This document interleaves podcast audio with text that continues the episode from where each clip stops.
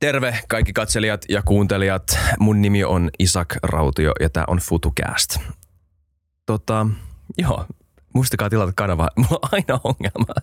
Tämä mä lupaan Tuumasille ennen tätä jakson alkua, että mä sanon tilaa kanava ja arvostele että Spotifyssa ja kommentoi kaikkea tätä, mutta sitten mulla aina pitää pinnistellä, että mä muistan sen. Muistakaa tilata kanava, muistakaa arvostella meidät Spotifyssa, muistakaa kommentoida jaksoa, jos tämä herättää teissä ajatuksia. Anyway, mennään jaksoon. Meillä on vieraana Cole Thomas vihreistä. Tervetuloa, Cole. Kiva olla täällä. Miksi sä oot täällä, tai itse asiassa kuka sä olet, miksi sä oot täällä ja miksi sä oot täällä just nyt? Mun nimi on Cole, mä oon 28-vuotias itä-helsinkiläinen äh, aktivisti. Vihreissä toimin aktiivisesti. Ja mä oon tullut tänne tänään puhumaan kannabiksen laillistamisesta ja sääntelemisestä. Ja kaikille katselijoille, kuuntelijoille, jos tiedätte aiheesta jo jonkun verran ja lähtökohtaisesti kannatatte asiaa, niin menkää osoitteeseen lailliseksi.fi ja allekirjoittakaa kansalaisaloite kannabiksen laillistamiseksi, sääntelemiseksi ja verottamiseksi. Kyllä. Ja jos ette ole samaa mieltä ja tämä jakso muuttaa teidän mielen, niin voitte jakson lopussa mennä tekemään saman. Tai sitten jos te olette sen puolesta ja tämä jakso saa teidät ajattelemaan toisinpäin, niin älkää menkö allekirjoittamaan sitä. Joo, joo, joo, joo. Muistutetaan vielä lopussa sitten. Kyllä, joo. Ei, mutta tämä itse asiassa, mä, mä sanoin tosi läpällä ironisesti, mutta tämän, tämän piti siis olla alun perin debatti. Me ollaan mietitty tänä vuonna, että me tehtäisiin enemmän debatteja. Ja mulla tuli mieleen kokeilla tällä aiheella ja sun kanssa, me ollaan puhuttu, että me tehtäisiin jakso sun kanssa vähän aikaa. Käytiin tuossa lounailla ja oli erittäin mukavaa, niin, niin kiva, saatiin jaksokin tehty viimein. Um, mutta sulle ei löytynyt mitään vastustajaa tähän, mikä on varmaan osittain sen syytä, että mä olisin voinut olla ahkerampi sen suhteen, mutta toisaalta ei tullut mitään vastauksia. Miksi sä luulet, että näin on? Äh, no, Koska tämä ei ole mikään uusi juttu sulle. joo ei, äh, mähän äh, on tuottanut mun omaa podcastia vähän aikaa, en ole pitkäaikaisen tehnyt jaksoja, mutta äh, yhdessä vaiheessa mä etin hyvin, äh, hyvin paljon jotain ihmistä, joka voisi tulla keskustelemaan mun kanssa tästä asiasta, joka on mun kanssa eri mieltä. Ja äh, esim. Radio Daylla mä oon ollut äh, puhumassa äh, tästä asiasta, mutta silloin mun äh, keskustelupari kannatti kuitenkin dekriminalisointia ja keskustelun lopussa alkoi kannattamaan sääntelyä. Äh, Mulle usein sanotaan, että Cole, miten sä jaksat puhua ihmisten kanssa tästä asiasta, koska argumentit kieltolain puolesta on niin hölmöjä, niin mä yleensä vastaan näille ihmisille, että mua ei haittaa puhua erimielisten kanssa tästä. Mä hyvin usein törmään siihen, että mun kanssa ei haluta puhua tästä asiasta. Ja kaikki varmasti tietää, että eihän Suomessa kannabiksen niin kuin lainsäädännöllisestä tilasta olla puhuttu kauheasti että niin kuin Saksa, meidän niin kuin suurin kauppakumppani, mm. laillistaa niin kuin kuukauden sisällä kannabiksen. Mutta Suomessa ei olla keskusteltu siitä, että miksi ne tekee näin. Mm. Kyllä. Mutta joo, on törmännyt tosi usein tähän, että mun kanssa ei haluta väitellä tästä, joka on harmillista, koska mä haluaisin. Joo, ja ottaa huomioon, että se on kuitenkin niin kuin tilastojen mukaan, sikäli mikäli niihin voi luottaa tämän asian tiimoilta, se on ylivoimaisen enemmistön mielipide Suomessa meillä. Tai ei ylivoimaisen, mutta edelleen enemmistön mielipide, eikö olekin? Tai onko mä väärässä? Ai siis mikä, kannabiksen laillistaminen? Päinvastoin. Kieltolain tukeminen. Joo, joo, joo, kyllä. Siis Hesari teki tästä Gallupin muutama vuosi sitten, ja siinä 35 prosenttia suomalaisista kannatti kannabiksen laillistamista ja sääntelyä, ja sitten siinä oli 51 prosenttia vastusti. Sitten siellä oli se, ne loput oli Mm. mm. epävarmoja. Että se ei ole yli, ylivoimainen enemmistö, joka kannattaa kieltolakia, mutta Mm. kuitenkin todennäköisesti enemmistö suomalaisista. Kyllä. kyllä. Mutta on hauska, että eh, tätä kantaa ei edusta mikään tietty kokoelma ideoita tai niiden, niiden ideoiden esittäjiä, jotka olisi tuolla julkisuudessa esittämässä niitä, vaan se on jonkunnäköinen joku tämmöinen niin historiallinen, joo, siitä on, on ikään meidän kuin tullut, paradigma, kyllä. jep.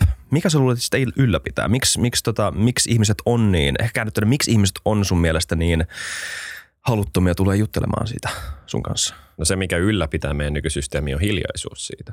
Että kaikki ihmiset, käytännössä kaikki ihmiset, jotka on olemassa tällä hetkellä Suomessa, on kasvanut siihen uskoon, että kieltolaki on paras tapa ehkäistä kannabiksen aiheuttamia ongelmia yksilöille ja yhteiskunnalle, vaikka se ei ole totta, mm. ainakaan mun mielestä. Mm. Ja voidaan päästä näihin perusteluihin varmaan kohta. Kyllä. Joo, sen sijaan, että me tehtiin tästä debatti, mikä olisi ollut paljon mehukkaampaa, ehkä me joskus joku päivä te- vielä tehdään FutuCastissa debatteja, olisi erittäin mielenkiintoista Voin tulla takaisin myöhemmin. Joo, sä oot tervetullut, kyllä. Joo, jos joku haluaa tulla tämän jakson jälkeen esimerkiksi juttelemaan sua vastaan. Jos joku kokee, että, että sä sanot tässä jaksossa jotain, mistä pitäisi kommentoida tai näin, niin tosi mielellään. Uu, Pidetään avoin joku kutsu tämmönen. väittelylle. Kyllä, Joo, joo, joo. joo. Let's do this. Niin, tota, niin sen sijaan öö, mä toimin ikään kuin tässä tämmöisenä niin kuin sparraina. Mä en varmasti pysty, öö, tai no katsotaan. Mä luotan en, sun taitoihin. Joo, mutta mä en, mä, en, mä en yhtä niin kuin intohimoisesti koko sielultani pysty argumentoimaan tätä hommaa vastaan samalla tavalla kuin joku, joka oikeasti edustaa tätä kantaa varmaan. Mutta kokeillaan, mä kokeilen parhaani. Mulla on tässä kokoelma tämmöisiä ar- argumentteja, joita me mietittiin öö, ja käydään nämä vaikka läpi yksi kerrallaan. Keskustellaan niistä hetken. Keskustellaan. Yes. Aloitetaan klassisimmasta, ehkä useimmiten käytetty argumentti, öö, porttiteoria. Öö, kannabiksen käyttö johtaa, ei aina, mutta liian usein haitallisempien aineiden käyttöön ja sen takia meidän ei pitäisi sallia kannabiksen käyttöä. Tämä argumentti. Tämä, tämä on se perusargumentti. Mä tykkään kutsua sitä porttihypoteesiksi, koska teoriahan on tieteissä sellainen ää, hypoteesi, jolla on löydetty ää, jonkunlaista tieteellistä todistetta. Ja kuten THLn asiantuntijat todisti eduskunnalle dekriminalisointialoitteen käsittelyssä, niin tälle porttihypoteesille ei ole olemassa mitään tieteellistä pohjaa. Ja sen ymmärtää oikein hyvin ihan niin kuin omasta elämästään, kun niin kuin vaikka kun me juodaan kahvia tässä näin, Mm. niin ei se saa meitä halua amfetamiinia. Et, Mm. et se, ihmisille ei käy sillä, että kun ne käyttää jotain päihdettä, niin saa heidät automaattisesti haluamaan jotain vahvempaa päihdettä. Niin ei vaan tapahdu. Ja kofeiini siis on myös päihde. Ähm, ja tämän porttiteorian niin kuin historia on myös aika mielenkiintoinen, että alun perinhan tämä kehiteltiin Yhdysvalloissa 1930-luvulla, tämä idea, perustelemaan kannabiksen kieltolakia, koska kannabis, vaikka aiheuttaa siis terveyshaittoja ihmisille, niin ei ole kauhean vaarallinen päihde kuitenkaan. Niin se, että kannabiksen käyttö pystyttiin yhdistämään esim. heroiinin käyttöön, johon ihmisiä kuolee, niin se oli tapa tehdä kannabiksesta vaarallisemman oloinen kuin mitä se oikeasti oli. Ja oletetaan, että vaikka porttiteoria olisi totta, mitä se ei siis ole, niin äh, eihän kieltolaki olisi myöskään tapa ehkäistä sitä, koska kannabista käytetään jo nyt, vaikka meillä on kieltolaki. 25 prosenttia suomalaisista on kokeillut kannabista ainakin kerran. 400 000 suomalaista käyttää kannabista tänä vuonna. Mm-hmm. Eli ö, sanotaan, että porttiteoria on olemassa, mutta kieltolailla me ei kuitenkaan ehkäistä sitä käyttöä. Joten niin. Mutta sen näkee myös, että se, siitä ei ole kauheasti perää, koska neljäsosa suomalaista on kokeillut kannabista, mutta muiden laittomien päihteiden kokeilu- ja käyttöaste on hyvin, hyvin paljon alhaisempaa. Mm. Um, Ja sitten myös ihmiset, jotka... Voisiko siis, kommentoida tuohon väliin? Tai, tai et saa, saa vaan loppuun. niin vielä tämä, vielä tämä, että siis äh, äh, ihmiset, jotka käyttää vaikka opioideja ongelmallisesti, niin joo, se on todennäköistä, että niin kuin lähes varmaa, että he on käyttänyt myös kannabista, kyllä. Mutta he ovat myös käyttänyt tupakkaa ja alkoholia todennäköisesti ennen kuin he on käyttänyt kannabista, mutta emme puhuta tupakasta tai alkoholista porttipäihteinä. Ja kehtaisin väittää, että tätä mä en tiedä varmaksi, mutta kehtaisin väittää, että aika moni kannabiskokeilu Suomessa tapahtuu humalassa myös, mutta ei me ajatella olutta porttipäihteenä, jonka pitäisi olla laitonta. Okei. Okay, um, tuossa oli muutamia väitteitä. Ehkä me voitaisiin aloittaa siitä, että ö, mitä me meinataan, kun me puhutaan porttiteoriasta. Puhutaan siis portti, kun puhutaan porttiteoriasta, niin mun käsitys on se, että me puhutaan siitä, että ö, no mä vähän kuvailin sitä tuossa mun mm-hmm. perusargumentissa, että ei kaikki, mutta liian moni ihminen, mikä ikinä liian onkaan, jollekin saattaa olla yksi ihminen, jollekin saattaa olla kymmenen tuhatta, vaikea vetää Joo. mitään vi- vi- viivaa siihen, mutta siis liian moni ihminen, joka käyttää kannabista, kokeilee kannabista, joutuu ö, tai luisuu, ö, mitä ikinä, mitä ikinä saa kuvaillakaan, vahvempien aineiden käyttöön. Uh-huh. Ja tätä me halutaan ehkäistä, me halutaan ennaltaehkäistä vahvempien, käyt, vahvempien aineiden käyttöä sillä, että me rajoitetaan tai jollain tavalla yritetään kontrolloida kannabiksen käyttöä. Uh-huh.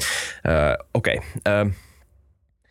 Tota, Voinko mä tuohon sanoa? Va, sano vaan, siis, kyllä. jo, itsehän siis haluan, että me kontrolloidaan kannabista, että laillistaminen ja sääntely on nimenomaan kontrollia. Tällä hetkellähän kannabis on täysin vapailla markkinoilla. Sen tuotanto ei säännellä mitenkään. Myynti ei ole millään tavalla rajoitettu. Kaikki kannabis, mitä Suomessa käytetään, on täysin sääntelemätöntä.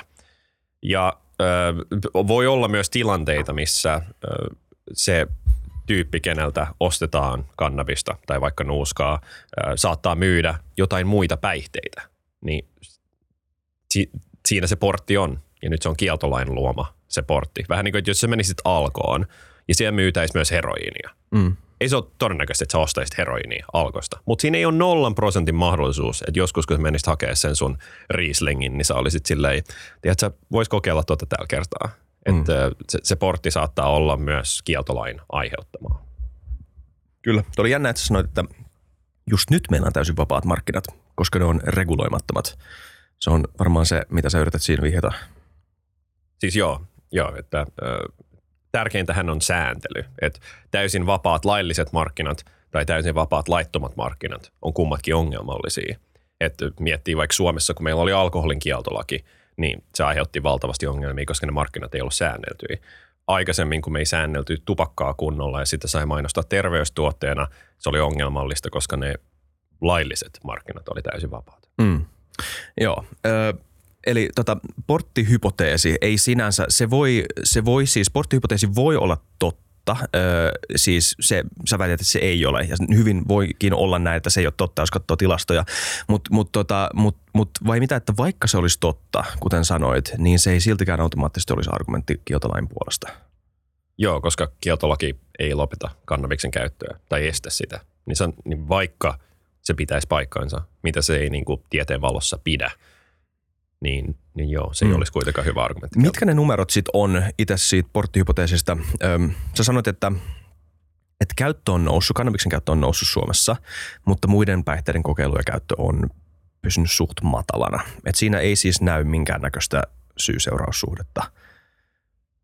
No mä, mä en lähde väittää jotain, missä mulla ei niin heti tilastoja mun naama ymmärrän, edessä. Mutta ymmärrän. siis kannabiks, kannabistahan siis on käyttänyt huomattavasti enemmän suomalaisia kuin muita laittomia päihteitä. Ja tämähän on sama tilanne siis ympäri maailmaa, ei mm. tämä ole vaan Suomessa. Et esim. EU-ssa yli 70 prosenttia laittomien päihteiden takavarikoista liittyy kannabikseen.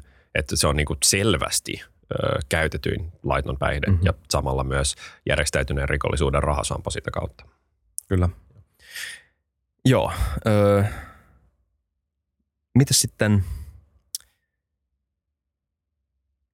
kannabis tekee ihmisistä arvaamattomia, väkivaltaisia, sekavia. Mm. Tämä väite. Tämä, tämä on sellainen, mitä, mitä poliisit tykkää yleensä käyttää ja käyttää, on käyttänyt esim. eduskunnassa, kun puhuttiin dekriminalisoinnista. Ja tämä juurtaa oikeastaan niin kuin historiassa, tai tämä tulee samasta paikasta kuin toi porttihypoteesi, että silloin kun kannabiksen kieltolaki aloitettiin Yhdysvalloissa 1930-luvulla, niin silloin leviteltiin paljon valheita, että kannabis saa ihmiset murhanhimoisiksi ja tappamaan ihmisiä ja äh, tämähän vaan ei pidä paikkaansa. Mutta kuuleeko tätä nykyään enää niin paljon? No eduskunnassa kuultiin poliisien suusta, että joo. joo, kuullaan, että ei tämä silleen olematon ole. Sanotaan, että ehkä sellaisessa yleisessä tietämyksessä ää, niin, niin tiedetään, että kannabis ei tee ihmisistä väkivaltaisia, vaan Mm. Päinvastoin tekee heistä rauhallisia ja nälkäisiä, mutta ei murhan nälkäisiä. Niin, kyllä. Joo, en mä, mä en ole itse kuullut tätä ainakaan missään, mä en ole varmaan ikinä livenä kuullut kenenkään sanovan näin, mutta sä saatat siis hyvin olla oikeassa siinä, Mm. että tätä edelleen jotkut ihmiset, Joo, no voi, voi vaikka katsoa tuota, ö, mitä tämä Jari Kinnunen, joka edusti, oliko se Sisä-Suomen poliisilaitosta, oli myös kokoomuksen kansanedustajana Mm. viime kaudella, niin äh, hän puhui hyvin paljon siitä, että miten äh, kannabis aiheuttaa psykooseja ja saa sitten lapset viemään äh, aseita kouluihin vihjaten, että kannabis voi aiheuttaa kouluampumisia, joka on silleen niin kuin aika, aika järkyttävää, kuinka silleen niin kuin propagandaa toi on. Mutta mut Mutta joo, entäs se, ö, mikä vastaus sun siihen psykoosiargumenttiin on, koska se on kuitenkin, sitä mä oon kuullut paljon yleisemmin, että tämä ei ole, äm, se, se, tämä on vaikea. Tässä pitää aina niinku miettiä, että liittyykö nämä argumentit kieltolakiin vai käyttöön. Ja Mm. tämä on argumentti, joka liittyy ehkä enemmän käyttöön itse, että, tota, että ei pitäisi, tai ei välttämättä, mutta Ei, mutta on kiinnostava pointti, minkä sä Joo. nostit, se, että liittyykö se käyttöön vai liittyykö se kieltolakiin. Mm. Että niinku, kyllähän meillä on niinku konsensus siitä, että alkoholi on haitallista terveydelle. Mm. Ei kukaan kiistä sitä, mutta sehän on se syy, miksi me säännellään alkoholia. Että eihän päihteitä säännellä sen takia, että ne olisi vaarattomia. Me säännellään päihteitä sen takia, että ne on vaarallisia. Ja jos lähdetään puhumaan psykooseista, niin Mhm, mm-hmm, jep. siis ö, kannabis voi laukaista psykoosin ihmisille, joilla on siihen geneettinen alttius. Toki on paljon asioita, jotka voi laukaista psykoosin. Esimerkiksi kofeiini ja alkoholi voi laukaista psykoosin. Puoli prosenttia suomalaisista on sairastanut alkoholipsykoosin. Mutta nämä ei tietenkään ole syitä, miksi me kiellettäisiin alkoholi tai kofeiini. Se on syy, miksi me säännellään, että kuinka vahvoja kofeiinitabletteja saa myydä. Se on syy, miksi me pistetään pakkausmerkintöjä alkoholipaketteihin. Ja äh, Skandinaaviassa, eli Tanskassa, Ruotsissa ja Norjassa tehtiin hiljattain tällainen tutkimus, ja siellä löydettiin, että alkoholipsykoosit oli laskussa ja kannabispsykoosit oli nousussa. Ja yksi merkittävä syy siihen oli kieltolainalainen vahvempi kannabis. Eli äh, meillä on nyt sama tilanne kuin mikä meillä oli alkoholin kieltolain aikaan, että äh, alkoholikieltojen aikaa jengi ei juonut bisseä tai viiniä. Ne, do, ne, do, ne dokas pirtuu, josta saattoi lähteä näkö. Ja tämä tietenkin aiheuttaa enemmän terveyshaittoja. Ja kieltolaki aina johtaa tähän, että päihteet on vahvempia ää, kuin mitä ne olisi säännellyillä markkinoilla. Ja se kannabis, mitä Suomessa ja oikeastaan ympäri maailmaa monessa paikassa käytetään, on hyvin paljon vahvempaa kuin mitä se oli ennen. Ja kun mä sanon vahvempaa, mä tarkoitan, että siinä on enemmän tätä psykoaktiivista THCtä ja vähemmän antipsykoottista CBDtä. Että sitä voisi kutsua myös epätasapainoiseksi äh, kannabikseksi. Ja äh, se on ihan tutkittu, että suurempi THC-määrä ja pienempi CBD-määrä lisää psykoosin riskiä heille, joilla siis on jo tähän geneettinen alttius. Että äh, nämä psykoosit yleensä ajatellaan, että se olisi syy pitää kannabis laittomana, mm, mutta se on oikeasti syy aloittaa kannabiksen sääntely. Koska jos ihmiset vois, äh, pystyis valita niin kuin vähemmän vahvaa kannabista, niin se todennäköisesti vähentäisi psykoosien määrää. Niin kuin jos sä meet kauppaan ja ostat alkoholia, sä näet, että onko siinä 3,2 prossaa vai 32 prossaa alkoholia. Mutta kannabiksen kohdalla ei ole mitään tollasta. Ei ole mitään keskikalja kannabista. Meillä on vaan niin sanottua pirtukannabista nyt markkinoilla. mm. Niin, ja siinä on ehkä hankala myös se, että sä et ehkä samalla tavalla huomaa sitä. Jos sä juot viinaa, niin sä huomaat kyllä, että sä juot viinaa. Mm. Mm. Niin, Joo. niin. Öm, joo. Se Tai oli, se sä- oli hyvä huomio, Isak. um, Mutta okei, sitten se päinvastoin, se kolinko toinen puoli. Siis mä, mä, mä ymmärrän kanssa sun pointin siitä, että nämä on niinku hauskan ristiriidassa toistensa kanssa, mm. että toisaalta väkivaltainen, toisaalta laiska. Mm. Ö, mutta, mutta entäs sitten se laiskuuspointti? Entäs sitten se, että, että mm, se antaa aina tarpeeksi armoa sulle ihmisenä, että se, niin kun, sä pystyt olemaan säännöllinen käyttäjä, silti olemaan niin kun to, toiminnallinen, mutta se saattaa passivoida sua, saattaa laiskistaa sua, saattaa tehdä sut tyytyväiseksi tilanteessa, mihin ei pitäisi olla tyytyväinen tai jotain vastaavaa. Mm. Ö, Mitä mieltä sä oot siitä? No siis, I mean, toihan on totta varmasti monien ihmisten kohdalla, I mean, loppujen lopuksi tämäkään ei ole syy kieltolaille. Mehän tiedetään, että siis on ihmisiä, jotka käyttää päivittäin kannabista ja, voi yllä, ja se nimenomaan ylläpitää niiden toimintakykyä. Puhutaan siis ihmisistä, joilla on kroonista kipua ja he tarvita, tarvitsee lääkekannabista, jotta he voivat ylläpitää toimintakykyään ja käydä kaupungilla ostoksilla. Tunnen tällaisia ihmisiä. Ää, ei, ei se, se ei sitten, mä en siis koita perustella sitä, että kannabista kannattaisi tai voisi polttaa jotenkin terveellisesti joka päivä tai käyttää, mitä sitä käytetäänkään. Ää, ei, kannabiksen käyttö voi aiheuttaa monenlaisia ää, terveysongelmia ihmisillä. Ähm, Mutta Mutta ei, otetaan toi lääke pois, eli ihan viidekäyttö. Se, se, tota, se laiskistamispointti. niin, niin. No siis kannabiksen käyttö voi olla ö, ongelmallista monille, monille ihmisille ja heille pitäisi tarjoa apua tähän. Tämä on miten me suhtaudutaan alkoholiin tällä hetkellä. Että Mm. me säännellään alkoholia ja me ymmärretään, että alkoholismi on sairaus ja ö, me pyritään auttamaan näitä ihmisiä. Mä en näe, että miksi meidän pitäisi suhtautua eri tavalla kannabikseen. Että meidän pitää olla rehellisiä kannabiksen käytön ongelmista ö, ja tarjota ihmiselle apua, jos sitä haluaa. Mm. Ja, mutta sitten pitää muistaa myös se, että niin kuin alkoholi voi käyttää kohtuudella, niin kannabista voi myös käyttää kohtuudella. Mutta kummassakin näissä päihteissä on myös väärinkäytön potentiaali. Mm. Um, Ja siis joo, kannabis varmasti laiskistaa monia ihmisiä. Mutta sitten on toki paljon hyvin ö, kovaa työtä tekeviä ihmisiä, jotka voi käyttää kannabista. Mm. Ei se ole niin absoluutti. Ja, mutta keskeinen osa nimenomaan sun argumenttia tässä on se, että vaikka tämä olisi totta, niin nääkään ei suorassa yhteydessä ole siihen, että sen pitäisi olla laitonta, vaan että me, ja me ei ajatella muista aineista samalla tavalla, mm. kofeiini, alkoholi. Etenkin alkoholi on hyvä, hyvä Joo. vertaus, koska siinä puhutaan kuitenkin niin kuin tosi rankasta päihteestä, ö, jo, jonka mm, kansanterveydellistä ja ihan niin kuin yksilön kannalta terveydellistä ö, puolta me, me ajatellaan ihan täysin päinvastaisesti Mm. ja ei moralisoida samalla tavalla sitä itse käyttöä. Mm.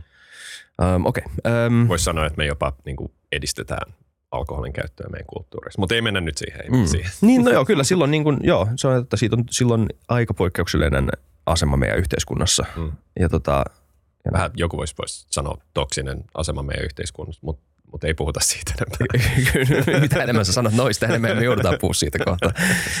Um, mutta joo, mennään, mennään tässä vielä, jat- jatketaan tässä vielä, koska toikin on mielenkiintoinen pointti, voidaan vähän puhua tuosta, että miten um, ne on päässyt tonne. Mutta joo, jos me laillistetaan kannabis, niin käyttö lisääntyy ja sitä me ei haluta, koska sillä on kansanterveydellisiä vaikutuksia. Mitä sä vielä saat tästä argumentista?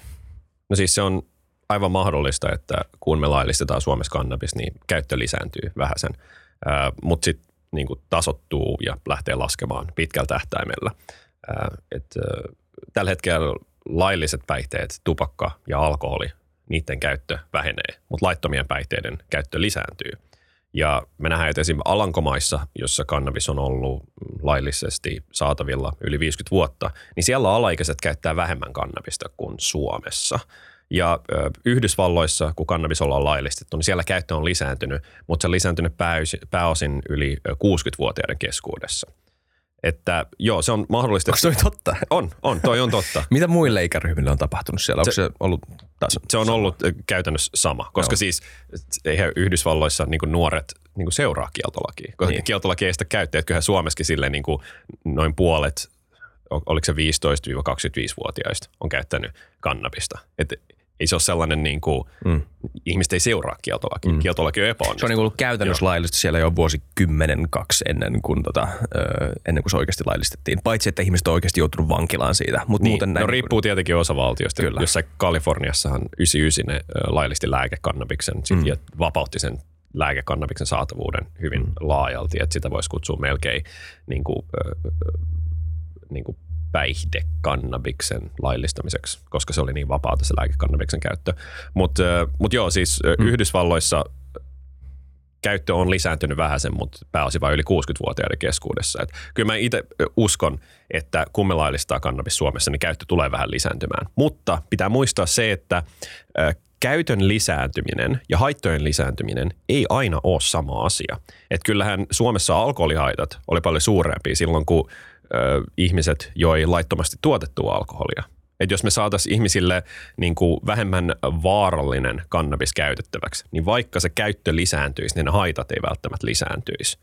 Että käytetään kevyempää kannabista, käytetään sellaista kannabista, jos ei ole ää, niin kuin hometta tai hyönteismyrkkyjä, niin kuin mitä siinä voi nykyään olla, tai synteettisiä kannabinoideja, voidaan mennä niihin, jos haluat, mutta mm. nämä synte- lyhyesti synteettiset kannabinoidit on siis labrassa tehtyjä kemikaaleja, jotka ei ole kannabista, mutta ne ö, toimii ö, sun kehon endokannabinoidijärjestelmässä kuitenkin, ja näiden ero kannabikseen on, että ne voi olla hyvin paljon enemmän addiktoivia, ja niiden yliannostukseen voi kuolla, ja nämä synteettiset kannabinoidit on olemassa vaan kieltolain takia.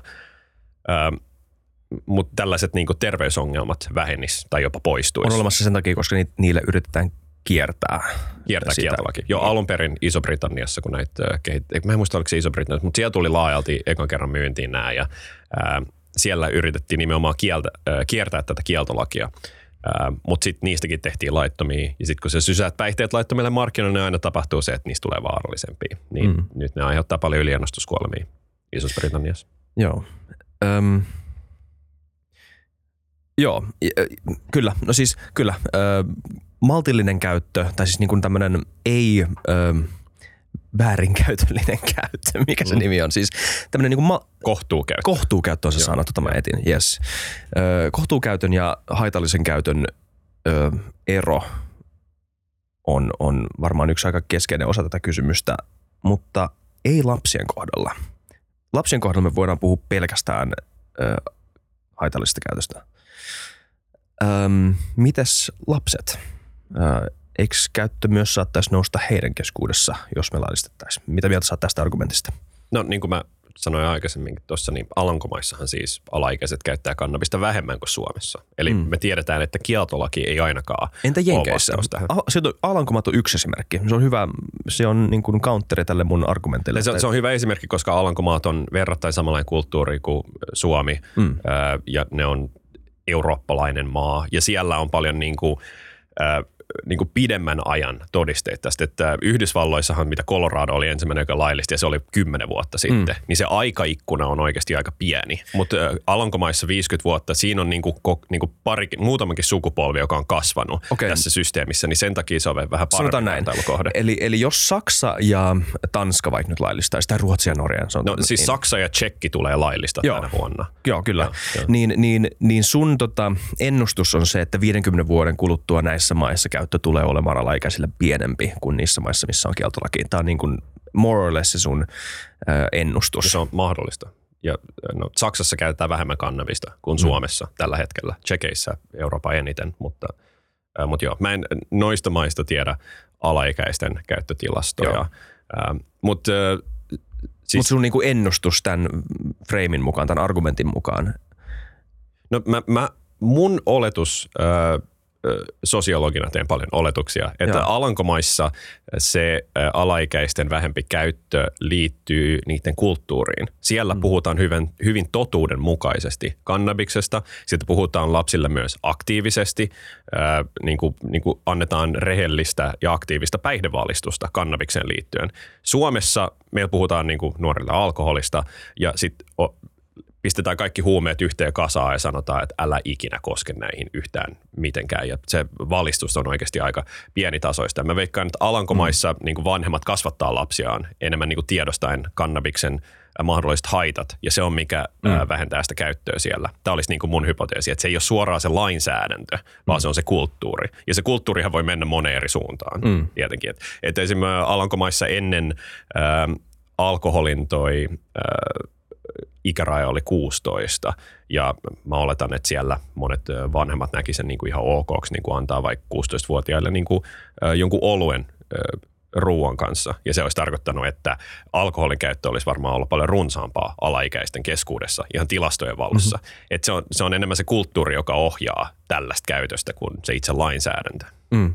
Tai tietenkin lainsäädäntö vaikuttaa kulttuuriin. Mutta joo. Niin, siis tuohon on just joo, tulossa, että tota, tai niin ja siis toisinpäin myös, mutta joo, jonkunnäköinen luuppi varmasti. Siis ähm, se, on, se on tosi harmillista, miten, tota, äh, miten kieltolain ähm, tämmöinen niin totalisoiva moralismi äh, peittää allensa sen niin kuin oikeasti hyödyllisen ja tarpeellisen valistuksen, mitä nämä kaikki aineet ansaitsisi. Mm, mm. Äh, toi on totta. Ja, ja yksi lisäpointti tähän niin kuin, äh, alaikäisten käyttöön. Mä itse siis ehdottanut 20 vuoden ikärajaa kannabikselle. Mulla on siis sääntelymalli mun nettisivuilla, minkä mä kirjoitin muutaman vuoden sitten. Tämä ikäraja perustuu siihen, että meillä on korotettu ikäraja vahvemmalle alkoholille. THL on esittänyt myös tupakalle 20 vuoden ikärajaa. Ja se olisi mun mielestä niin kuin hyvä signaali, että nuorten ei, ei pitäisi käyttää – kannabista ja se vähentäisi myös niin kuin vaikka 17-vuotiaiden pääsyä kannabikseen, koska aika monella on 18-vuotiaat mm. kavereita, mm. mutta ei välttämättä 20-vuotiaita. Ähm, mutta sitten siinä on myös tähän niin kuin alaikäisten käyttöön myös sellainen pointti, että äh, tällä hetkellähän niin kuin alaikäiset monet kokeilee ja käyttää alkoholia. Ja se on tietenkin ongelmallista ja meidän pitää pyrkiä estää sitä. Mutta kyllä pitää sanoa, että se on parempi, että niin kuin, jos junnut saa – käsinsä alkoholia. Että se on niin kuin lonkeroa, joka on säänneltyä ja verrattain turvallista, kuin että se olisi laiton piirtu, josta voi lähteä näkö. Tiedätkö, että onhan toi niin kuin, mm. niin kuin parempi tilanne nyt, kun meillä, meillä on säännell, säännellyt markkinat. Että meidän säännellyt markkinat suojelee alaikäisiä totakin kautta.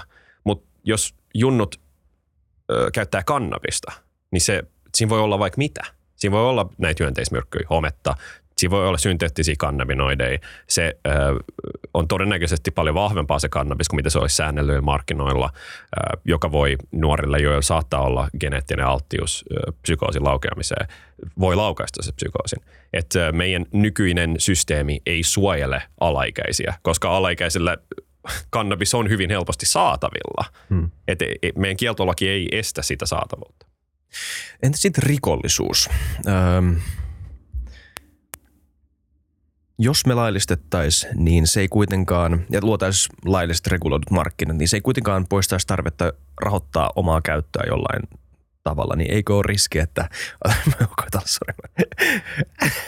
niin, tota, niin, niin jollain tavalla rahoittaa omaa käyttöään rikollisuudella mahdollisesti. Ei kaikki tietenkään, mutta liian moni. Joo, no siis äh, ihmiset, jotka käyttää kannabista, ei yleensä ole tai siis kun me puhutaan ihmisistä, jotka vaikka varastaa asioita, että ne voi rahoittaa omaa päihteiden käyttöään, mm. niin tämä yleensä yhdistyy opioidien käyttäjiin. Tiedätkö, opiaatit, niissä on hyvin vahva addiktio ja niitä on mm. pakko saada joka päivä, jos niihin on addiktoitunut. Ja näiden ihmisten kohdalla korvaushoito on se tapa, miten me voidaan sanotaan näin, vaikka vapauttaa heidät siitä ö, rikollisuudesta, että me annetaan ihmisille maksuttomasti korvaushoitolääkkeitä. Ö, kannabiksen kohdalla ei, niin tämä ei ole ongelma, ja ihmiset varastaa asioita, että ne saa kannabista, ei se addiktio on niin, niin vahva, mm. jos sellainen syntyy. Ja, ja onkohan sellaisia ihmisiä? Mä en ole ikinä kuullut tällaisista tapauksista. Et me, nyt me puhutaan niinku, niinku opioideista Joo. tai stimulanteista. Niinpä, unohdetaan tämä. Mutta tämä argumentti, et siitä, että mikä takaisi sen, että koska markkinoita ei vaan noin vaan luoda, markkinat jollain tavalla kehkeytyy kysynnästä ja tarjonnasta, Joo. niin, niin – vaikka me luotais edellytykset markkinoiden luonnille ja niiden ylläpitoon ja niiden sääntelylle, niin mikä edellyttää sen, että kysyntä siirtyisi laittomilta markkinoilta laillisille markkinoille, etenkin jos hintakilpailu on, on ratkaiseva tekijä monelle ihmiselle ja lailliset reguloidut markkinat ei pysty kilpailemaan hintakilpailulla laittomien markkinoiden kanssa, jotka edelleen olisi helposti saatavilla ja, ja tota, ihan tarpeeksi käteviä. Joo, tämä on tosi vaikea ja monitasoinen kysymys, että miten tällaiset markkinat luodaan. Tai pitää etenkin muistaa se, että me, niin kuin kannabismarkkinat on jo olemassa. Niitä ei vaan säännellä millään tavalla. Mm, me ollaan Yhdysvalloissa nähty, että asioita voi tehdä hyvin ja huonosti. Esim. Oregonin osavaltiossa siellä noin 80 prosenttia kannabiksen myynnistä tapahtuu laillisilla markkinoilla – mutta sitten Kaliforniassa se on, onko se jotain 30 prosenttia myynnistä, mitä tapahtuu laillisilla markkinoilla, että siellä ne ei ole onnistunut ihan hyvin, yhtä hyvin saamaan ää, markkinat niin kuin laillisuuden piiriin. Kaliforniassa ongelma on se, että niillä on hyvin pitkään ollut kieltolaki, sitten kannabiksen käyttö on ollut siellä hyvin runsasta, ää, joten siellä on niin kuin hyvin pitkälle kehittyneet laittomat markkinat, ää, johon ihmiset on tottunut, ää, ja niin kuin ne lisenssimaksut, millä voisi päästä laillisille markkinoille, on tosi suuret, että monet toimijat niin kuin vaan päättää, että ne pys- pysyttelee siellä laittomilla markkinoilla. Mä itse uskon, että Suomessa me pystyttäisiin, jos me oikeasti otetaan tämä asia tosissamme, niin me voitaisiin katsoa kansainvälisiä esimerkkejä meidän omaa olemassa olevaa päihdelainsäädäntöä muiden päihteiden kohdalla ja keksii sellainen tapa, että miten me voidaan aloittaa sääntely, joka niin kuin hyvin nopeasti hankkiutuu eroon laittomista markkinoista. Jos katsoo, ottaa taas alkoholiesimerkin, niin äh, kyllä niin kuin viime vuosituhannen loppupuolella, niin kuin 90-luvulla, kyllä vielä aika laajasti myytiin laittomasti tuotettua alkoholia, hmm. mutta eihän enää myydä kuitenkaan laittomasti tuotettua alkoholia paljon ollenkaan. Toki saadaan tuoda vaikka Virosta äh, alkoholia, hmm. mutta se on kuitenkin säänneltyä ja verotettua siellä Virossa. Että se ei ole niin kuin, se ei ole kieltolainalaista alkoholia, niin se ei ole niin ongelmallista. Ähm, että siinä menee hetki, että laittomat markkinat poistuu. Mutta ne laittomat markkinat kuitenkin poistuu, koska ei ne loppujen lopulta pysty kilpailla laillisten markkinoiden kautta, äh, laillisten markkinoiden kanssa, koska No siis ensinnäkin, jos sä tuotat laillisesti päihteitä, niin se on halvempaa, vaan koska sä pystyt tehdä sitä laillisesti. Ei tule sitä niin kuin laittomuuden premiumia siihen päälle ja sitten sä teet tuotteen lähtökohtaisesti, joka on luotettavampaa ihmisille, koska ihmiset ei halua tehdä laittomia asioita yleensä. Ne haluaa tehdä laillisia asioita. Et, ja niin. Tuossa oli ne kaksi syytä, okei. Joo. Öm, miten tota... Um, joku voisi sanoa, että laittomuudessa on ed- kuitenkin jonkunlaisia hyötyjä, jos miettii vaan omaa ö, lyhytnäköistä ö, rikastumistaan, I guess. Et se voi olla joillekin tuottajille, joillekin välittäjille edelleen niin kuin miele, mieluisampi vaihtoehto kuin, ö, niin kuin laillinen firma, jonka pyörittäminen on hankalampaa, byrokraattisempaa, ehkä ja vähemmän seksikästä ehkä joidenkin mielestä, en tiedä, se on subjektiivista, mutta tota, äm, mut, mut sä pystyt kääriä muutaman tonnin viikossa, ehkä parhaimmillaan, jos sä oot niinku tosi tosi särmätyyppi laittomilla markkinoilla, kun taas ei tuommoista varmaan välttämättä pystyisi tekemään. Tai en, en tiedä, jos sä joku niinku perus... Öö, äm, No, en mä tiedä. Tämä, tämä nyt ei ole niin, tämä ei ole niin mielenkiintoinen osa tätä argumenttia mun mielestä. Ehkä muista se mielenkiintoisempi on se, että miten sä luulet, että se katoisi. Miten lailliset markkinat pystyis noiden kahden syyn, mun syyn lisäksi kilpailemaan laittomien markkinoiden kanssa. Et, jotenkin hintakilpailu on yksi juttu, eikö vaan? Miten me voidaan, äm, kuinka iso osa sä luulet, että hinta on, on, on tota, tässä niin kuin markkinoiden kilpailussa. Jos, jos kannabis on vaan paljon kalliimpaa laillisilla markkinoilla, niin miten se koskaan pystyisi kilpailemaan? No siis monet ihmiset ajattelee, että kannabis olisi automaattisesti kalliimpaa laillisilla markkinoilla sen takia, koska sitä verotetaan. Mutta eihän se mene noin. Et Yhdysvalloissa, kun mm. kannabis ollaan laillistettu, niin siellä hinta on niinku täysin romahtanut. Okay. Ja on, on niinku, Alankomaissakin kannabis neljä kertaa halvempaa kuin mitä se on Suomessa. Ja jos sä katsot jotain tupakan grammahintoja, niin nehän on silleen niin kuin aivan mitättömiä verrattuna kannabikseen. Ja kyllähän niin kyllähän me pidetään alkoholinkin hintoja keinotekoisen korkealla verojen kautta. Että se olisi niin kuin aivan liian halpaa, jos me ei verotettaisi sitä. Et se, mikä tekee kannabiksesta kallista tällä hetkellä, on se, että se on laitonta. Mm. Ei ole skaalaetua ja ei niin, ole. Ei ole sitä ja, ja niin kuin ei sitä tuoteta millään äh, halvalla tuulivoimalla, vaan ne, jotain, ne isot tuotantolaitokset pyör, pyörii jollain dieselaggregaateilla ja äh, kyllähän niin kuin riski nostaa niitä kustannuksia ja mm. kannabiksen tuottaminen on hyvin riskialtista tällä hetkellä. Joo. Yksi, mitä täällä Suomessa kuuluu paljon, on se signaali. Et, et kyse ei ole niinkään, okei, okay, sulla on paljon hyviä pragmaattisia pointteja, Cole öö, ja tämä saattaa olla totta, mutta me ei haluta tehdä sitä moraalista hyppyä yhteiskuntana, että me laillistetaan kannabis, koska me, se antaa signaali, me luovutetaan tämän moraalisen kysymyksen edessä ja me ei haluta tehdä sitä. Meillä on jo alkoholi, se tekee tarpeeksi tuhoa ö, ja tuo ehkä tarpeeksi eskapismia ihmisille, se riittää meille. Me ei haluta vielä avata porttia useammalle. Mm. Mitä mieltä sä tästä? Joo, no siis se, että me säännellään vaikka tupakkaa ja verotetaan sitä ja pyritään vähentämään sen haittoja sääntelyn kautta, niin eihän me yleisesti nähdä sitä signaalina, että valtio hyväksyy sen, että, tai valtio edistäisi sitä, että ihmiset käyttää tupakkaa.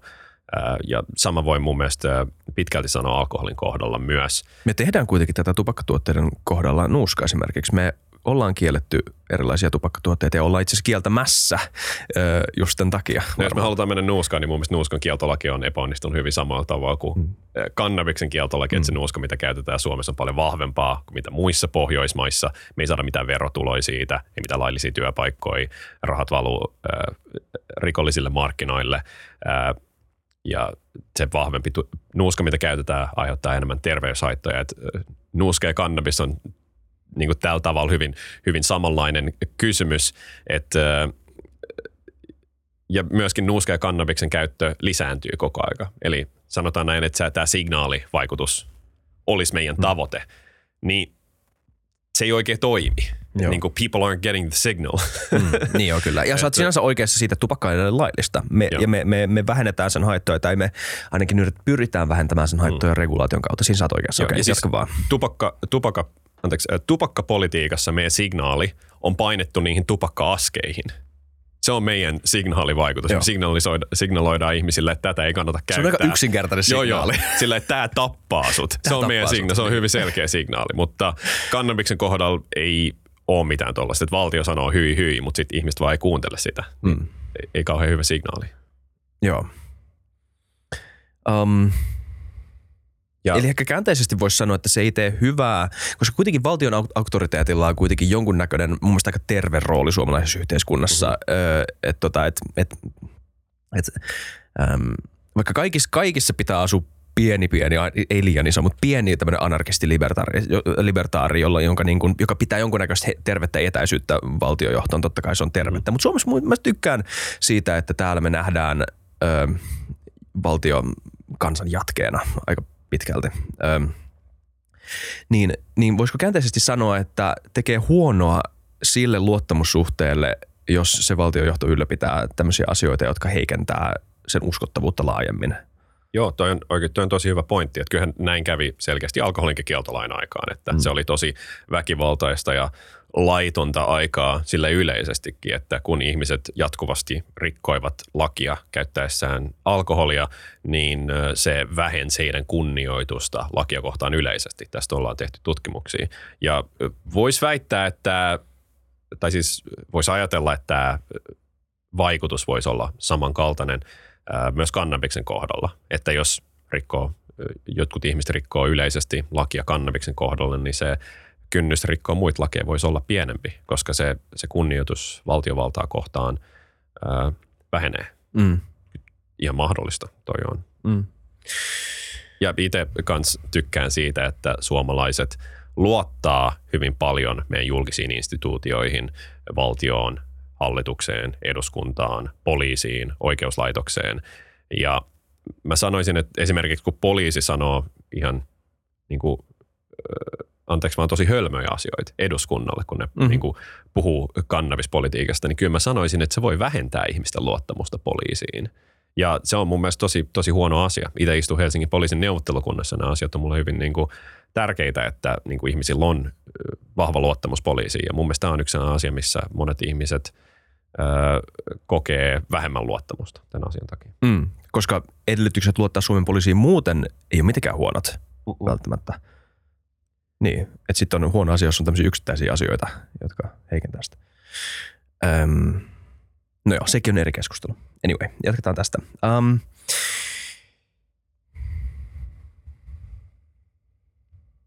rattijuopumukset tai rattipäihtymykset. Öm, siinä kuitenkin puhutaan, me voidaan hyväksyä se, että vai, oli kannabis laitonta tai ei, kyse on uhrittomasta rikoksesta. Se on rikoksesta tai se on, se on teko itseäsi kohtaan. Kukaan muu ei suoranaisesti koe mitään vaikutuksia siitä, jos sä itse poltat pilveä. Mutta jos sä poltat pilveä ja ajat autoa, niin sä altistat muut. Öö, et välttämättä yhtä suureen vaaraan kuin jos sä dokaiset jalkaista ja autoa, mutta kuitenkin suurempi vaara kuin selvänä ajaminen. Hmm. Eli joidenkin mielestä ja itse asiassa aika monen mielestä, ehkä jopa kaikkien mielestä liian iso riski. Hmm. Mitä mieltä saat tästä? Eikö tämä voisi, eikö laillistaminen ja mahdollinen käytön nousu voisi myös johtaa tota, suurempaan rattipäihtymysnumeroon tai lukuun? Joo, Kanadasta tuli just luvut tässä vähän aikaa sitten, ja siellä kannabiksen vaikutuksen alaisena ajaminen on oikeastaan vähentynyt laillistamisen jälkeen. Ja kyllähän me, olla, me voidaan katsoa vaikka, että jossain Iranissa, jossa on alkoholin kieltolaki, niin siellä rattijuopumukset on hyvin yleisiä. Tämä voi perustua ehkä jollain tasolla tällainen hypoteesi, minkä mä heitä ilmoille tähän aikaisempaan juttuun, mistä me puhuttiin, että se, että jos sä rikot jo lakia, kun sä juot alkoholia tai että kun sä käytät kannabista, niin siinä on pienempi steppi, että sä rikot laki, että sä myös niin kuin ajat näiden päihteiden vaikutuksen alasena, mm. koska sä rikoit laki kuitenkin. Ää, en tiedä, onko tuossa mitään perää, mutta mm. mahdollisesti. Ja siis pakko sanoa, että eihän kukaan ole laillistamassa, laillistamassa sitä, että saisi ajaa mm. kannabiksen vaikutuksen alaisena, että vaikka alkoholi on laillista, niin eihän... Niin on the record. Joo, joo on the record. Sitä en, ole, sitä en ole niin sanotusti ajamassa. Ähm, et, joo, se on sellainen asia, jonka pitää pysyä laittomana joo. ja jota pitää valvoa mun mielestä tarkemmin. Niin kuin päihtyneen ajamista pitäisi mun mielestä valvoa tarkemmin kuin mitä sitä valvotaan nyt. Et, et joo, ja me pystyttäisiin säästämään poliisin resursseja, kun ne ei toimeenpane kannabiksen kieltologia ja mm. jotkut niistä resursseista voisi vaikka laittaa liikenteen valvontaa mieluummin. Um, niin toi on jännä teoria. Onko tuosta niinku keskusteltu lisää, että mistä se johtuu, että, että Öm, koska okei, onko käyttö noussut Kanadassa sen jälkeen? Tiedätkö Öö, sitä numeroa? Se on noussut vähäsen, mutta ei- ei paljon. Okei, okay. mutta on jännä, eikö vaan, että se on noussut, mutta öm, päihtyneen ajaminen on laskenut. Joo, Sulla oli sun mielenkiintoinen teoria, öm, mutta onko se ihan sun oma, tai onko tuosta niin mä just äsken keksin ton, ton hypoteesin. Okei, okay. Et, äh, mut joo, se kuulosti se, siis niin se, kuin ihan, mistä se johtuu, niin se voi olla hyvin äh, vaikea selittää ja tarvitaan lisää tutkimuksia, että äh, mikä saa ihmiset äh, ajamaan päihtyneenä tai olla ajamatta päihtyneenä. Mm. Joo, mutta äh, Kyllä. kieltolaki ei ainakaan ole se vastaus, niin kuin me ollaan nähty. Tämä Iranin esimerkkihän on äh, aika hyvä, koska se on moderni esimerkki maasta, jossa on alkoholin kieltolaki. Ja ne vaikutukset on siellä aivan samanlaisia kuin mitä ne oli Yhdysvalloissa ja Suomessa silloin, kun meillä oli alkoholin kieltolaki. Ja samoin, mitä niin kuin kannabiksen kieltolakikin aiheuttaa, että käyttö lisääntyy, se päihde, mitä käytetään paljon vahvempaa ää, ja järjestäytynyt rikollisuus kukoistaa tämän takia ja esim. rattijuopumukset lisääntyy. Okei, tässä on yksi mielenkiintoinen keskustelu. Moni, joka ei ole, ei ole tota, kieltolain puolesta, on kuitenkin skeptinen laillistamisesta. Ja on sitä mieltä, että dekriminalisaatio, dekriminalisaatio on tarpeeksi. Mhm. Öm, mitä mieltä oot tästä keskustelusta? No siis pakko aluksi sanoa se, että dekriminalisointihan on niin käytännössä kieltolain jatkamista.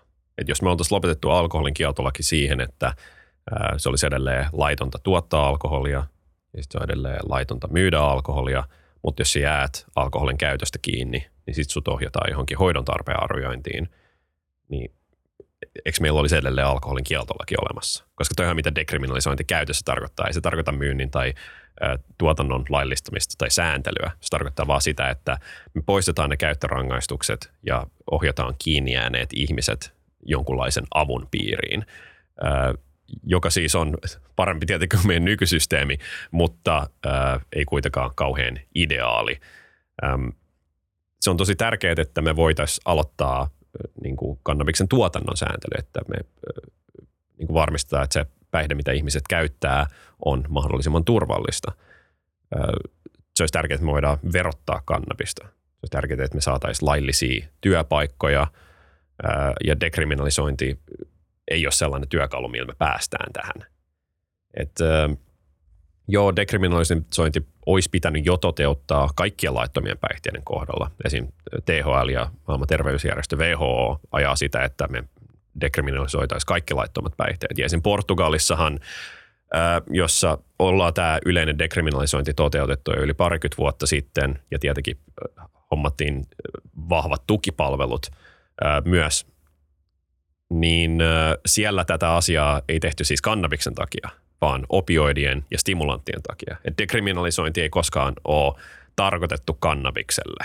Ja itse on sitä mieltä, että jos meillä on tällaisia hyvin yleisesti käytössä olevia ää, verrattain turvallisia, en sano kuitenkaan yleisesti turvallisia, mutta verrattain turvallisia ää, päihteitä, niin se olisi valtion tehtävä säännellä niitä. Ja tähän Mm. kuuluu esimerkiksi kannabis ja nuuska, tupakka, kofeiini, alkoholi myös. Hmm. Niin, eli tota, moni sun argumentti on nimenomaan keskittynyt sen ympärille, että sääntely on tärkeä asia. Kyllä. Ja dekriminalisoinnissa ei päästä sääntelyyn. sääntelyyn. Joo, se on enemmän sellainen, dekriminalisointi on enemmän laastari, eikä kauhean kestävä järjestelmä. Et joo, me voidaan äh, niin kuin, niin kuin dekriminalisointi, cannabis dekriminalisointi Suomessa niin kuin vähentäisi syrjäytymistä todennäköisesti, koska käyttörangaistukset voi syrjäyttää monia ihmisiä, kun ne voi estää ää, niin kuin työpaikan saantia, menettää opiskelupaikkaa, voi menettää vaikka lastenhuoltajuutta, ajokorttia, ää, pienemmästäkin asioista voi syrjäytyä. Ää, ja se antaisi ihmisi, tai se madaltaisi kynnystä ihmisille hakeutuu apuun, jos on ongelmallista käyttöä. Mutta niin kuin THL on s- THL lausuu tämän ä, kannabiksen dekriminalisointialoitteen yhteydessä, että tämä ei ole kannabiksen kohdalla mitenkään akuutti asia, tämä dekriminalisointi. Että se pitäisi toteuttaa kaikkien laittomien päihteiden kohdalla, koska etenkin niin opioidien ja stimulanttien kohdalla se on tärkeää, koska nämä on sellaisia päihteitä, joiden yliannostukseen voi kuolla, jotka on paljon vahvemmin addiktoivia. Et, äh. Hmm. Entä ihmiset, jotka sanoo, että, tai se argumentti, että, että lääkekannabis joo, mutta viihdekäyttö, sitä meidän ei pitäisi sallia. Joo, no siis lääkekannabishan on Suomessa tällä hetkellä laillista. Kind of. No, Tai siis on, mutta se, siis. se on laillista niin kirjoilla, mutta niin kuin, niin kuin de jure se on laillista, mm. mutta de facto ei, ei oikein ole sallittu. Et Suomessa on arviolta 20-30 000 lääkekannabiksen käyttäjää, mutta laillisia reseptejä on alle 100. Ja yksi syy siihen, miksi lääkekannabiksen saatavuus on niin heikkoa, on tämä meidän nykyinen kieltolaki ja sen luoma stigma. Kyllähän me pystyttäisiin edistämään lääkekannabiksen käyttöä myös ää, niin kuin nykyisen kieltolain sisällä, ää, mutta se on, se on toki tosi vaikeaa. Ja y- yksi sellainen harhaluulo, mikä on ehkä hyvä korjata. Monet ihmiset ajattelee, että lääkekannabis on jotenkin niin kuin erilaista kannabista kuin se päihteenä käytetty kannabis, mutta mut eihän se ole. Et monet ajattelee, että lääkekannabis ei päihdytä, mutta esim. ihmisillä, joilla on MS-tauti tai kroonista kipua, niin se psykoaktiivinen THC on niin hyvin tärkeä näiden oireiden hoitamisessa. Mutta sitten jos kannabista käyttää niin päivittäin, niin se ei enää päihdytä niin vähän ajan päästä. Se hoitovaste esimerkiksi kivun hoidossa kuitenkin säilyy, että se toimii edelleen kipulääkkeenä, mutta se ei enää päihdytä. Ja sitten monet ihmiset yleensä unohtaa, että niin kuin opioidit, mitä käytetään esimerkiksi kipuun, niin kyllähän nekin on hyvin vahvasti päihdyttäviä, paljon päihdyttävämpiä voisi väittää kuin ää, mitä kannabis on, mutta niiden teho myös niin kuin laskee ää, kivun hoidossa ajan saatossa.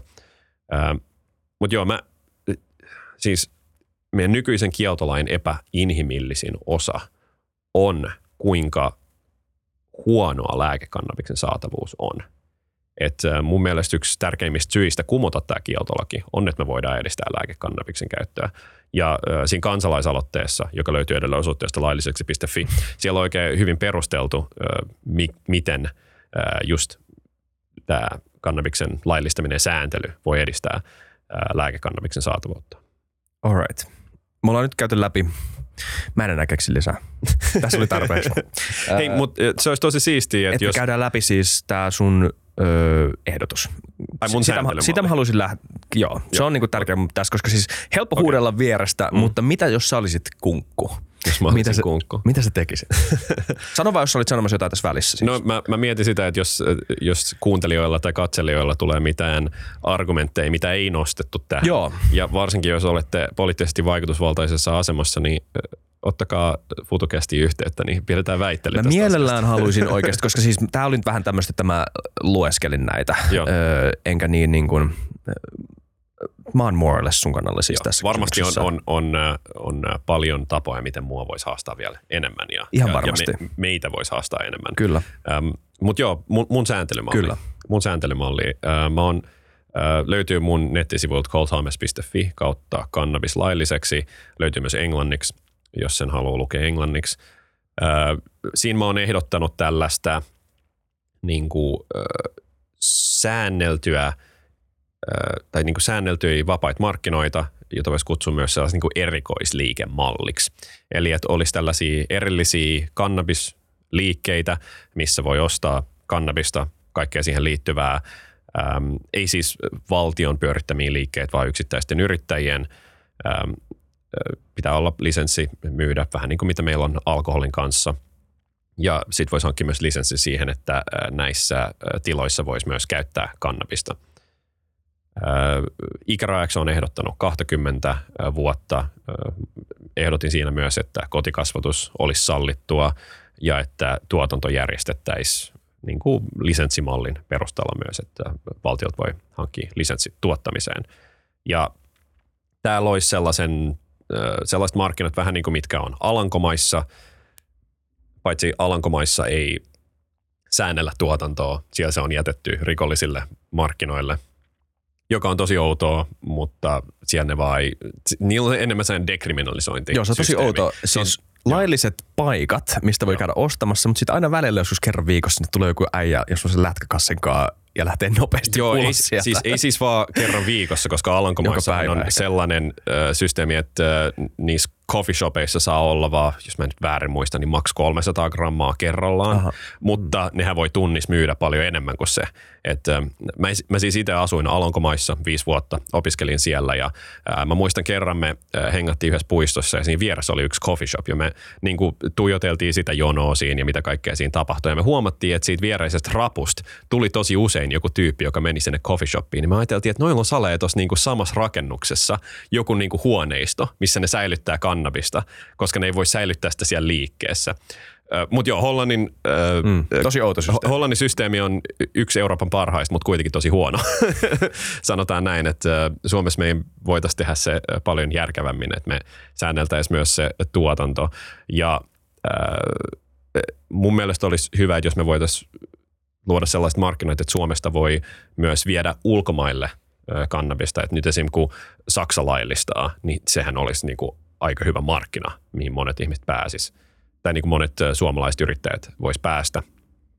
Ja äh, mitä muut sä tietää tästä mun mm. sääntelymallista? Pakkausmerkinnät on yksi sellainen tosi mm. tärkeä juttu, että äh, äh, luota sellaiset olosuhteet, missä on äh, hyvät äh, niin kuin, niin kuin testauskäytännöt ja äh, vaaditaan, että pakkauksissa äh, on tietyt kannabinoidi, terpiini, tiedot, mm. En osaa niin suoraltaan sanoa, että miten se pitäisi tehdä, mutta tämä on sellainen asia, mitä pitäisi selvittää paljon, mm-hmm. että miten se niin toteutetaan. Ja kans, että mikä se verotuksen taso pitäisi sit olla, mikä olisi optimaalinen, ja sitä voi tietenkin sitten muuttaa myös jälkeenpäin. Okei, ehkä mun tulee mieleen keski, ähm, niin kuin ekoinen kysymyksen, mun tulee mieleen markkinointi, saisiko näitä tuotteita markkinoida. Hyvä kysymys. Ja sitten Joo. toisekseen tota, se vahvuus, mikä on aika hankala, koska siis rajoittaisitko sä niin kuin absoluuttisesti sitä vahvuutta tai THC-pitoisuutta, CBD-pitoisuutta, niiden tasapainoa, mm. ähm, ehkä niin kuin haasteena, mä en tiedä, jos sä sanot joo, niin mun kysymys siihen sen jälkeen olisi silleen, että eikö toi olisi myös kilpailuetu laittomille markkinoille, jos sä teet liian alhaisen tota, vahvuusrajana? Tosi hyviä kysymyksiä. Vastaan siihen ensimmäiseen eka. Eli äh, mun mielestä kannabiksen niin kuin markkinoinnin, mainostamisen pitäisi olla laitonta, mutta mä sallisin sen esimerkiksi niissä liikkeissä, missä mm. sitä kannabista myydään. Äh, se olisi mun mielestä sellainen niin kuin, äh, hyvä tapa. Vähän niin kuin miten tupakkakauppoihin ei saa nähdä sisään, mutta sitten kun sä meet mm. sinne sisään, sä saat nähdä tupakkaa. Vähän, mm-hmm. vähän niin kuin samaan tyyliin. Ja mä en itse öö, lähtisi asettamaan mitään niin kuin rajoja siihen, että kuinka vahvaa kannabista saa olla tai mikä on ali, alimmainen määrä CBDtä, mitä pitäisi olla. Ehkä jotain ylärajoja voisi tehdä tai kieltää jonkunlaisia terveydelle hyvin vaarallisia, mahdollisesti vaarallisia tuotteita, kuten jotain silmätippoja tai jotain vastaavaa. Ja esimerkiksi lapsille markkinoidut tuotteet – pitäisi olla myös laittomia, niin kuin mitä meillä on vaikka alkoholin kanssa nyt, että lapsille ei saa markkinoida alkoholia. Mm. Äh, Mutta mun mielestä tärkein tässä Itse oli... se olisi me... aika hauskaa.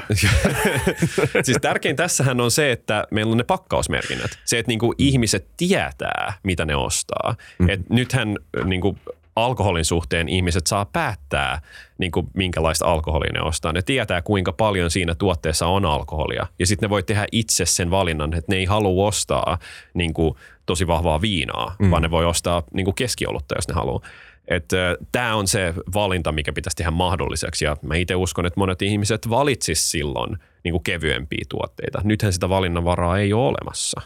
Et, tärkeintä on tieto kuluttajille ja myös se niin kuin valistus siitä, mitä vahvemmat kannabistuotteet voi aiheuttaa, jos niitä käyttää. Tai mitä kaikki kannabistuotteet voi aiheuttaa, jos mm. niitä käyttää, ja etenkin vahvemmat. Ja öö, joissakin paikoissa, tai esimerkiksi Uudessa-Seelannissa, missä niiden sääntelymalli ei mennyt öö, läpi, kun siitä äänestettiin kansanäänestyksessä, se oli 51v49 se kansanäänestys.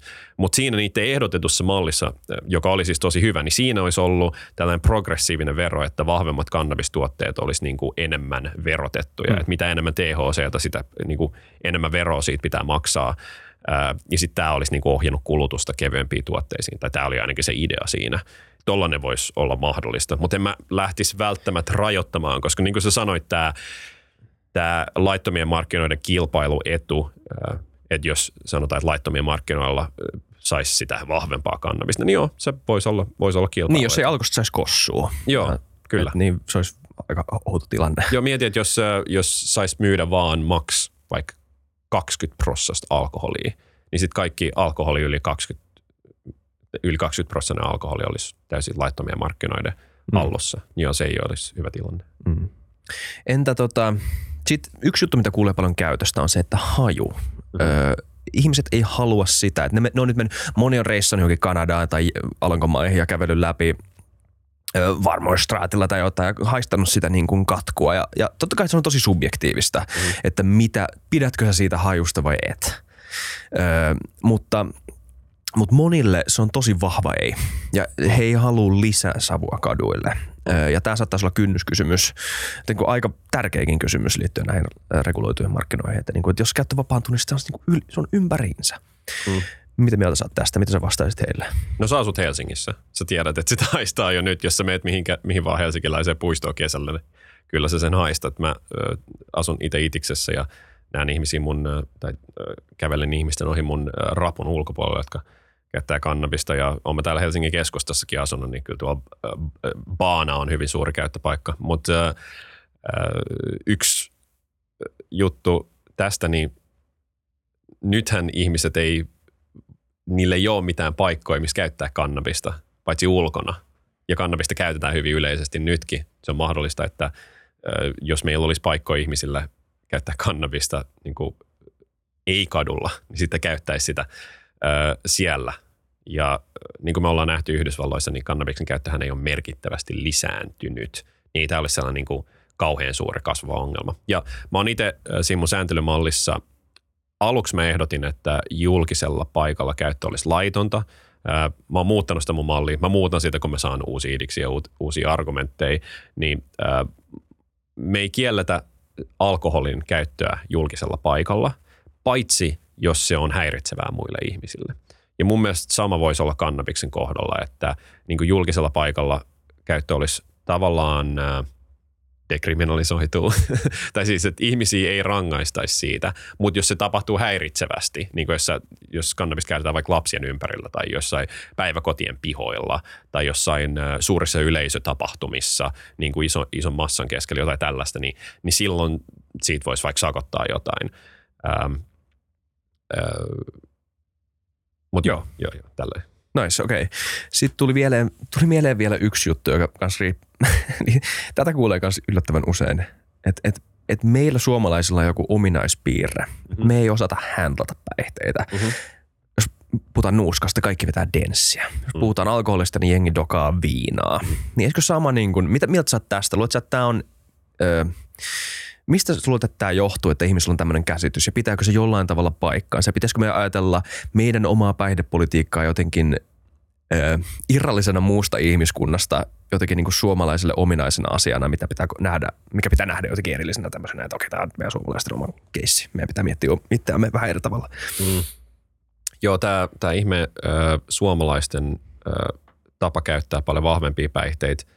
Äh, Mä en ole ihan varma, mihin tämä, tämä legenda perustuu, mutta, mm. äh, mutta siis niin kuin esim. vaikka tämä vahvan nuuskan käyttö on täysin meidän niin kuin nuuskalakien syytä. Et muissa Pohjoismaissa käytetään paljon vähemmän vahvempaa nuuskaa kuin Suomessa, mutta Suomeen tuodaan vaan sitä vahvinta ja halvinta nuuskaa, mitä myydään Ruotsissa. Tanskalaisena, tai siis en tanskalaisena, mutta Tanskassa asuneena, jotka Joo. dokaa enemmän kuin suomalaiset, Joo. ö, siis helposti, Joo, ö, niin tota, voin, voin vakuuttaa, että, että kyllä, koska siellä siis saa purutupakkaa kaupoista ihan normaalisti. Että siis kun nuuska on käytännössä laillista. Ja, sitten, mm. ja vaikka nuuska, tupakkanuuska mun mielestä on laitonta, mm. I guess, mutta sittenkin myydään samoissa tämmöisissä jääkaapeissa, niin se on aika paljon nuuskan käyttöä, mutta keskimäärin paljon, niin kuin, jep, kuten sanoit, miedompaa. Joo, ja mun yksi, mun yksi parhaista kavereista muutti just Köpikseen vähän aikaa sitten ja mä olin käymässä siellä just, just vähän aikaa sitten ja öö, niiden kämpän vieressä siellä oli siis tällainen 24H-kiska ja se oli mielestä hauska, että sieltä, kis, sieltä, sieltä, sieltä kiskalta sai siis ostettua niin kuin keskellä yötä